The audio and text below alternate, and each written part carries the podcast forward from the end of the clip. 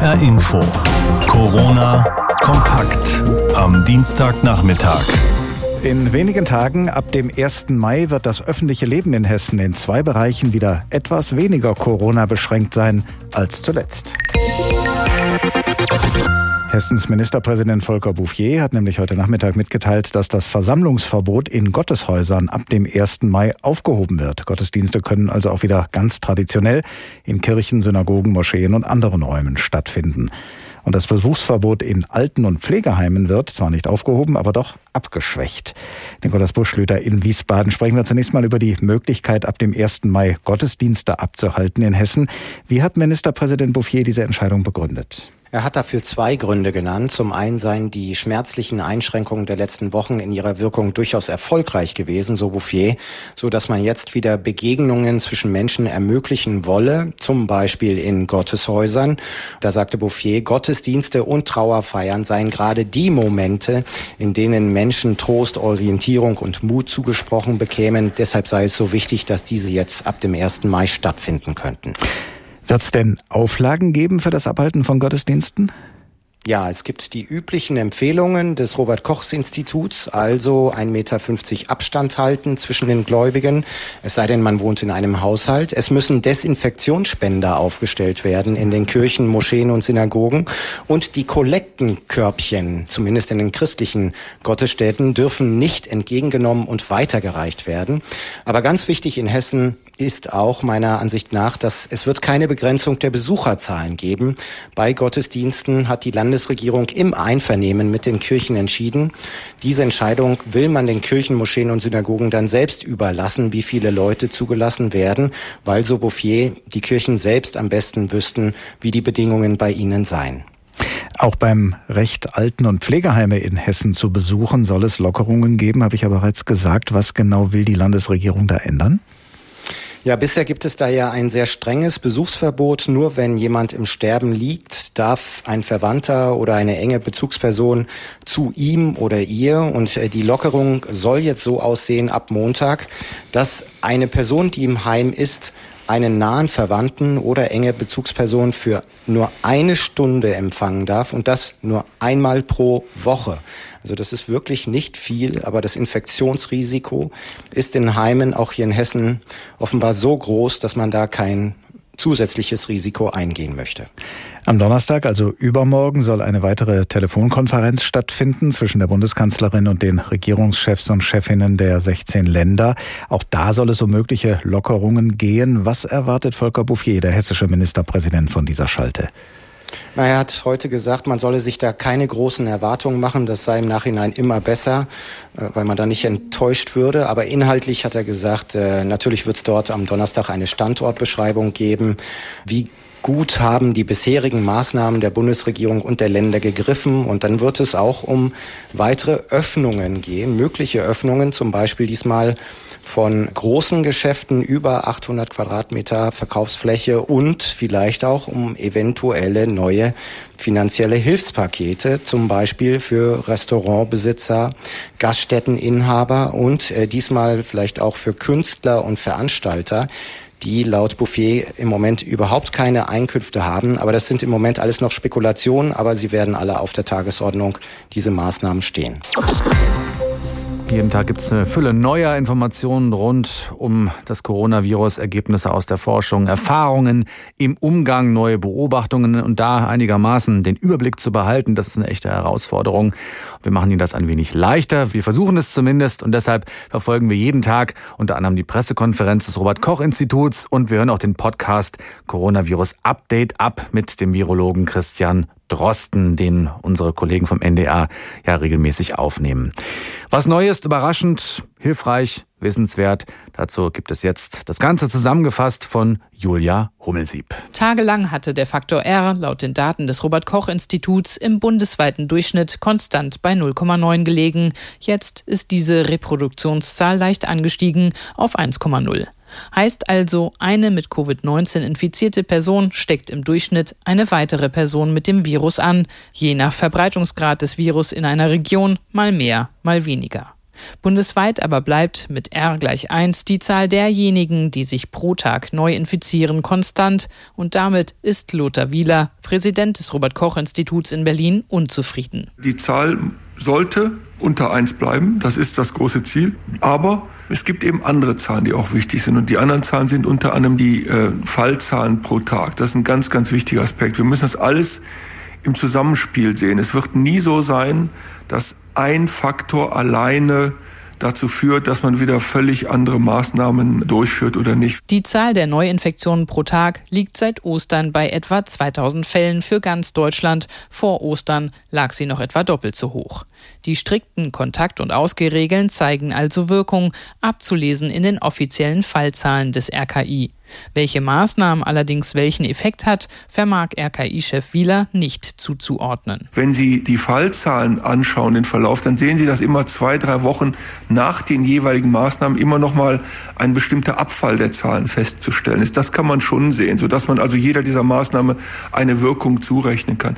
Wenn jetzt die Maßnahmen gelockert werden, dann äh, werden wir also hoffentlich keine zu starken Zunahmen wiedersehen. Also das wird aber nur gelingen, wenn die Menschen nach wie vor diese Regeln einhalten. Diese Regeln, die wir in den vergangenen Wochen verinnerlicht haben. Soziale Kontakte so gering wie möglich halten, bei Kontakten Abstand halten, in die Armbeuge niesen und husten, Hände gründlich waschen und da, wo kaum Abstand möglich ist, in Geschäften etwa oder in Bussen und Bahnen einen Mund-Nasenschutz tragen. Dann lasse sich die Zahl derjenigen Menschen in Deutschland, die gleichzeitig akut an Covid-19 erkrankt sind, so gering halten, dass sie medizinisch angemessen versorgt werden können, so wie momentan. Wir haben keinerlei Engpässe, wir haben ausreichend Intensivbetten und Beatmungsplätze. Und nach der derzeitigen, aber ich betone eben nach der derzeitigen Situation können wir auch keine Engpässe prognostizieren. Aktuell schätzt das Robert Koch Institut die Zahl der akut Erkrankten auf 39.000 Personen, Tendenz fallend.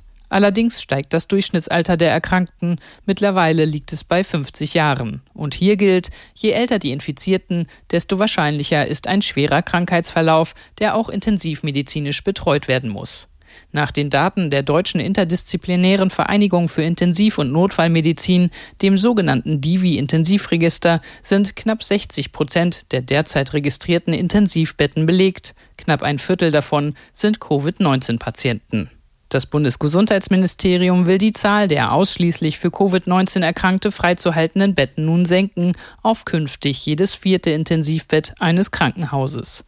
Christian Drosten, Leiter der Virologie der Berliner Charité, kann das nachvollziehen. Wir haben im Moment eine relativ verträgliche Gesamtpatientenzahl, die natürlich jetzt so weit zurückgegangen ist, dass zunächst einmal auch eine R0 von 1 zu verkraften ist für die Intensivstationen. Und unter diesem Eindruck muss ja die logische Konsequenz zunächst mal sein, dass man Intensivbetten auch wieder freigibt, damit ein normaler Operations- und Versorgungsbetrieb losgehen kann. Man muss aber natürlich aufpassen, dass man auch wieder in die andere Richtung gehen kann, wenn sich die epidemiologischen Kenngrößen wieder verändern. Falls also die Zahl der Infizierten wieder schnell ansteigt. Dass diese Zahl in Deutschland erneut steigen wird, ist mit zunehmenden Lockerungen zu erwarten. Welche Rolle Kinder dabei spielen, können die Wissenschaftler noch kaum einschätzen. Weiterhin gebe es in den Studien nur wenige Daten über Kinder. Virologe Drosten erklärt das so. Stellen Sie sich vor, in der jetzigen Situation, Sie sind infiziert als Erwachsener und Sie wollen sich testen lassen, Sie gehen zu einer Teststelle oder wahlweise auch zu Ihrem Hausarzt. Würden Sie auf die Idee kommen, Ihr Kind oder Ihre Kinder da mit hinzunehmen? Nein, natürlich nicht, denn die Kinder haben keine Symptome. Zum einen und zum anderen, sie schleppen ja nicht die Kinder dorthin, wo viele andere Verdachtspatienten sind, die sich auch gerade testen lassen. Sie wollen ja ihre Kinder schützen vor der Infektion. Also nehmen Sie die nicht mit. Und deswegen kriegen wir kaum die Zahlen zusammen. Dennoch hat die Kultusministerkonferenz heute ihr Konzept zur Rückkehr der Kinder in die Schulen vorgelegt. Die rheinland-pfälzische Bildungsministerin und KMK-Vorsitzende Stefanie Hubich von der SPD benennt das zentrale Ziel. Jede Schülerin und jeder Schüler soll vor den Sommerferien Wochen oder tageweise in die Schule zurückkommen und dort Präsenzunterricht erhalten. Eine Mischung aus Präsenz und digitalem Unterricht zu Hause soll es geben, alles abhängig davon, wie sich die infizierten Zahlen in den kommenden Wochen weiterentwickeln. Das Konzept der Kultusministerkonferenz werden die Länderregierungschefs und Bundeskanzlerin Angela Merkel am Donnerstag beraten in ihrer nächsten Videoschalte. Die Corona-Krise trifft manche Berufsgruppen besonders hart und dazu gehören auch die Gastronomen. Schon seit Wochen dürfen die Restaurants, Kneipen und Gaststätten keine Gäste mehr bewirten. Es sei denn im To-Go-Verfahren oder auch Take-Away, also zum Mitnehmen. Wo das denn überhaupt möglich ist. In Weinstuben zum Beispiel eher schwierig, vom Hotelgewerbe mal ganz zu schweigen. Viele kämpfen um ihre Existenz, manche haben auch schon aufgegeben. Darüber habe ich gesprochen mit Julius Wagner, Hauptgeschäftsführer des Hotel- und Gastronomieverbandes DEHOGA Hessen. Bundeswirtschaftsminister Peter Altmaier denkt ja über mehr Hilfen für Restaurants in der Corona-Krise nach. Falls es noch lange dauern sollte, bis eine völlige Öffnung wieder möglich ist, dann hat er nämlich einen Rettungsfonds jetzt für die Gastronomie Gastronomie angekündigt. Was halten Sie denn davon? Davon halten wir eine ganze Menge, denn es ist eine unserer wesentlichen Kernforderungen gewesen, die wir bereits seit einigen Wochen neben der Mehrwertsteuerreduzierung für die Branche verlangt haben. Oder sagen wir vielmehr, die Politik darum ersucht haben. Insofern ein Rettungsschirm, ein Rettungsfonds für das Gastgewerbe, der wäre dringend notwendig, ganz gleich, wann wir eventuell wieder an ein langsames, phasenweises Wiederhochfahren der Betriebe kommen. Es dauert jetzt schon zu lange und die Betriebe können wahrscheinlich nicht mehr viele Wochen aushalten insgesamt. Die Politik hatte ja davor schon mit einem Nothilfeprogramm für Solo-Selbstständige reagiert. Kam davon schon in Hessen überhaupt irgendwas an? Jede Menge, in der Tat. Ich glaube mittlerweile, es sind äh, über 700 Millionen Euro über das Regierungspräsidium in Kassel an Corona-Soforthilfen ausgekehrt worden. Das ist ja ein Kombiprogramm zwischen Bundeshilfen und Landeshilfen. Das Land hat hier aufgestockt und das Gastgewerbe ist tatsächlich die Branche Number One, die ganz massiv die Corona-Soforthilfen in Anspruch genommen hat. Die sind allerdings auch in weiten Teilen jetzt bereits wieder aufgebraucht. Nothilfen sind ja für diejenigen, die gerade nichts verdienen. Aber wir haben in HR Info auch das Beispiel eines Wirtes gehört, der sich flexibel flexibel zeigt und immer weiter anpasst, im Rahmen seiner Möglichkeiten natürlich, werden dann nicht diejenigen Wirte bestraft, die jetzt ackern und teils draufzahlen, um irgendwie zu überleben?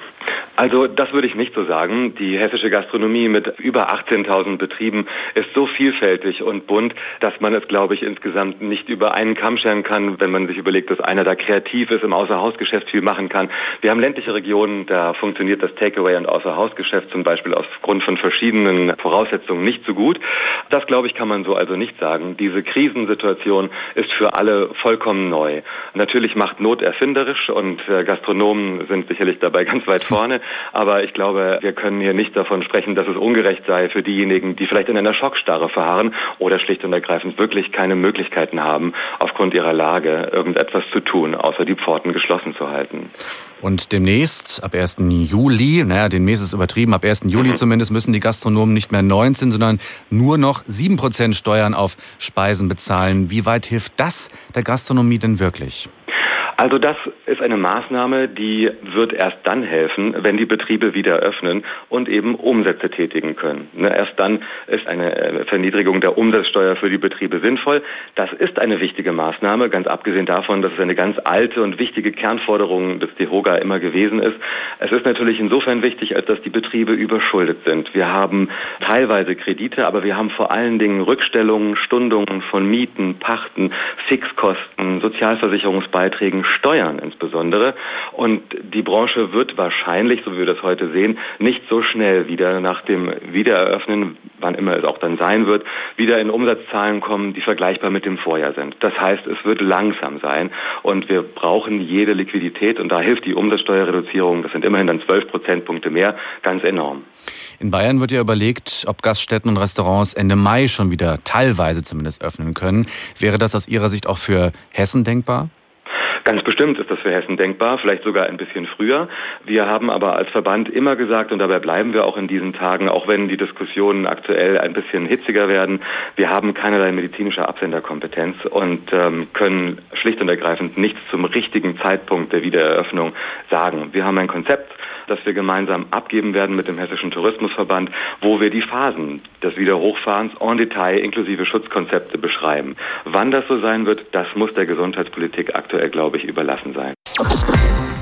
Heute war Bundeskanzlerin Merkel virtuell zu Gast, ja, Corona verlangt es so, beim Petersberger Klimadialog. Dort nehmen Minister aus rund 30 Staaten teil, mit dem Ziel, auch in der Corona-Krise den Klimaschutz wieder voranzubringen. Mit besonderer Spannung wurde erwartet, in welcher Weise sich Merkel auf Verschärfungen der EU-Emissionsziele für die Zeit bis 2030 festlegt, so wie es das Pariser Klimaschutzabkommen ja eigentlich vorsieht. Angela Ulrich konnte das Ganze für uns verfolgen. Es war ein kurzer Auftritt der Bundeskanzlerin, technisch holperig, das Videobild aus dem Kanzleramt leicht verwischt, der Ton mit Aussetzern. Aber dennoch dürften viele zugehört haben, als Angela Merkel beim Petersberger Klimadialog dies klarmachte. Es muss mehr getan werden gegen die Erderwärmung. Konkret, die Kanzlerin unterstützt ein ehrgeizigeres Klimaziel der EU für 2030, den Green Deal. Europa soll bis 2050 der erste klimaneutrale Kontinent werden. Wir wissen, dass das ein langer Weg ist. Und deshalb begrüße ich den Vorschlag des Zwischenziels für die Europäische Union bis 2030, die Emissionen auf 50 bis 55 Prozent gegenüber 1990 zu reduzieren. 50 bis 55 Prozent. Bisher gilt in der EU ein schwächeres Ziel, eine Emissionsminderung von nur 40 Prozent. Wird das ambitionierter, müsste auch Deutschland seine eigenen nationalen Klimaziele nachbessern, mehr tun. Und das in Zeiten, in denen sich angesichts der Corona-Herausforderungen Stimmen mehren, beim Klimaschutz eher zurückzuschrauben. Für die Kanzlerin ist das keine Option. Es wird jetzt eine schwierige Verteilungsdiskussion geben. Umso wichtiger wird es sein, wenn wir Konjunkturprogramme auflegen, immer den Klimaschutz ganz fest im Blick zu haben und deutlich zu machen, dass wir nicht etwa am Klimaschutz sparen, sondern dass wir in zukunftsfähige Technologien investieren. Und für diese klimafreundlichen Investitionen, sagt Merkel, müsse auf dem Finanzmarkt günstiges Kapital bereitgestellt werden. Von möglichst vielen Akteuren gemeinsam, von Staaten, Entwicklungsbanken, der privaten Finanzwirtschaft. Insgesamt ist es also wichtig, wenn Investoren sehen können, dass es sich lohnt, in moderne Technologien zu investieren. Einen Halbsatz in Merkels kurzer Ansprache werden Umweltorganisationen besonders genau registriert haben. Die Kanzlerin betont nochmal das Ausbauziel für erneuerbare Energien in Deutschland. Bis 2030 sollen 65 Prozent des Stroms aus Wind und Sonne kommen. Doch der Ausbau ist zuletzt ins Stocken geraten, Zeitpläne ins Wanken. Bei Windrädern wird um Abstandsregelungen gestritten, bei der Sonnenenergie Energie um den Solarausbau generell. Das Kohleausstiegsgesetz sollte längst durch den Bundestag sein. Und was in Deutschland holpert, läuft auch international nicht rund. Die nächste Weltklimakonferenz im Dezember in Glasgow muss wegen Corona ausfallen. Ist noch genug Druck und Ehrgeiz im Kessel, damit die Staaten wie vereinbart trotzdem ihre CO2-Minderungsziele nachbessern? Für Merkel muss das sein. Die Kanzlerin spricht sich auch für ein neues internationales Abkommen für Artenvielfalt aus. Denn Lebensräume sind enger geworden worden. Mensch und Tier rücken sich zu dicht auf die Pelle, sagt Merkel und zieht eine Verbindung zur Corona-Pandemie. Wissenschaftlern zufolge sind in den letzten Jahrzehnten 60 Prozent aller Infektionskrankheiten von Tieren auf Menschen übertragen worden. Mögliche Quelle von Corona könnte ein Wildtiermarkt in China, in Wuhan gewesen sein. Klimaschutz und Artenvielfalt, das hat miteinander zu tun. Der Kampf gegen Erderwärmung kann viele Facetten haben. Vor knapp zwei Wochen am Ostermontag hatte Frankreichs Staatspräsident Emmanuel Macron seiner Bevölkerung ein verspätetes Osterei beschert, denn er hatte damals angekündigt, die strikten Corona-Maßnahmen seiner Regierung ab dem 11. Mai schrittweise zu lockern. Dieses Osterei ist nun sozusagen ausgebrütet worden, denn in den vergangenen zwei Wochen hat die französische Regierung an einem Lockerungskonzept gearbeitet, einem Plan, den Premierminister Edouard Philippe heute vorgestellt hat und über den das französische Parlament, die Nationalversammlung, heute noch abstimmen soll. Marcel Wagner in Paris, welche Lockerungen soll es denn ab dem 11. Mai, also ab Montag in zwei Wochen geben? Also die allerwichtigste ist vielleicht, dass wir uns dann hier in Frankreich wieder frei bewegen können, denn wir müssen ja immer noch im Moment Passierscheine für uns selber ausstellen, wenn wir vor die Tür wollen und dürfen das, äh, wenn wir nicht gerade einkaufen oder zum Arzt gehen, maximal einen Kilometer von zu Hause entfernt. Das soll aufgehoben werden. Außerdem sollen Schulen und Kindergärten komplett wieder öffnen ab dem 11. Mai. Auch die Geschäfte sollen komplett wieder öffnen. Also das sind schon wirklich umfassende Lockerungen, die da vorgeschlagen worden sind vom Premierminister. Allerdings auch weiterhin unter Einhaltung strenger Hygiene- und Abstandsregelungen. Da hat Philipp nochmal eindrücklich an seine Landsleute appelliert, denn sonst, so meinte er, könnten diese Lockerungen gar nicht erst stattfinden. Corona-Maßnahmen zu lockern ist ja generell immer eine Gratwanderung, wenn man sowohl die Wirtschaft als auch die Gesundheit im Blick behalten will. Dementsprechend wird ja in Frankreich bestimmt jetzt diskutiert, ob die Lockerungsmaßnahmen der Regierung gerechtfertigt, ausreichend, vernünftig, angemessen und so weiter sind. Welche Meinungen sind denn da bisher deutlich geworden, gerade auch während der Debatte in der französischen Nationalversammlung?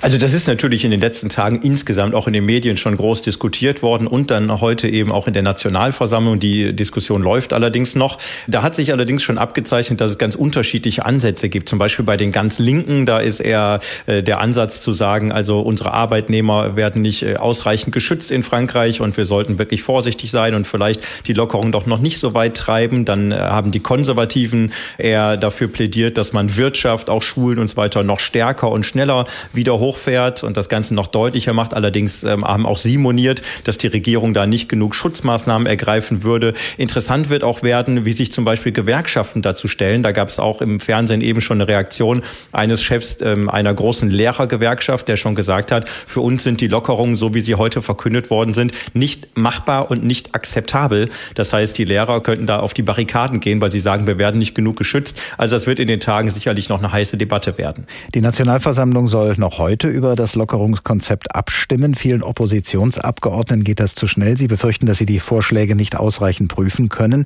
Was meinen Sie, Herr Wagner? Wird die Regierung ihren Plan durchsetzen können? Und zwar auch ohne, dass er nachträglich von denen angefochten wird, die sagen, wir hatten zu wenig Zeit? Nein, anfechten werden die das natürlich. Auf der anderen Seite muss man auch sagen, dass das politische Spielchen sind, die da getrieben werden. Denn auch das äh, gehört äh, zur Ehrlichkeit dazu. Die Regierung hätte diesen Plan heute gar nicht in der Nationalversammlung vorstellen müssen, so wie sie ja auch die Maßnahmen ohne die Nationalversammlung ergriffen hat, hätte sie auch einfach die Maßnahmen oder die Lockerungen jetzt so verordnen können, ohne das Parlament zu konsultieren. Das war also doch ähm, ein, ein Wink ans Parlament, äh, dass man es wirklich ernst nehmen möchte und mit dem Parlament zusammenarbeiten möchte. Natürlich werden die Oppositionsparteien weiterhin schwere Kritik üben, aber die Regierung hier hat natürlich auch einfach die Macht, äh, diese Lockerung jetzt durchzusetzen. Noch eine Entscheidung hat die hessische Landesregierung heute getroffen, allerdings eine Entscheidung, die nichts mit Corona zu tun hat, sondern mit dem bekenntnisorientierten islamischen Religionsunterricht. Hier hatte das Land Hessen bisher unter anderem mit dem Moscheeverband DITIB Hessen kooperiert, aber diese Kooperation wird nun zum Ende dieses Schuljahres ausgesetzt. Stattdessen soll der als Schulversuch angelegte Islamkundeunterricht unter alleiniger staatlicher Verantwortung ab dem kommenden Schuljahr ausgeweitet werden. Aus Wiesbaden berichtet Heidi Radwilas.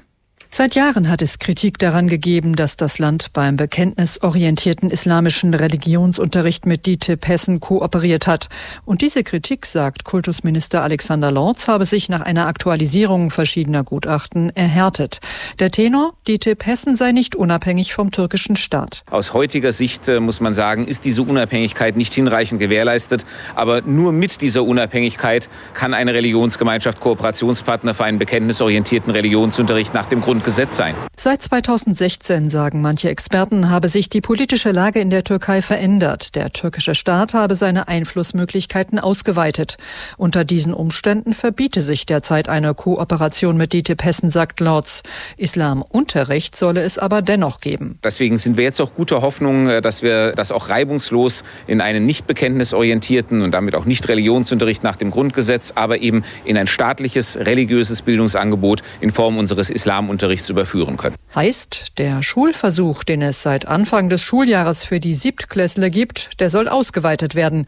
Also ab nächstem Schuljahr ein Islamkundeunterricht unter alleiniger staatlicher Verantwortung, dann für die Klassenstufen 1 bis 8.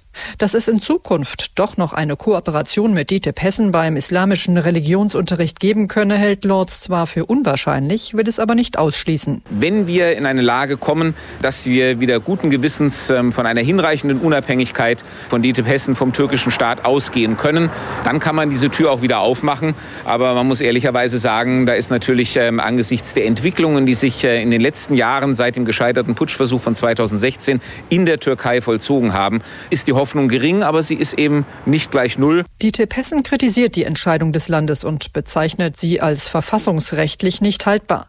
Sie sei ein falsches und fatales Zeichen, das die politische Partizipation und die gesellschaftliche Akzeptanz der Muslime Muslime um Jahrzehnte zurückwerfe. Die SPD-Fraktion im Hessischen Landtag kritisiert, dass der islamische Religionsunterricht durch einen Islamkundeunterricht ohne konfessionellen Bezug ersetzt werden soll. Das sei eine Diskriminierung der Muslime gegenüber anderen Religionsgemeinschaften. Günter Rudolph von der SPD meint, das ist eine Lösung, die halten wir nicht für ganz unproblematisch, insbesondere dann, wenn der konfessionelle Bezug fehlt.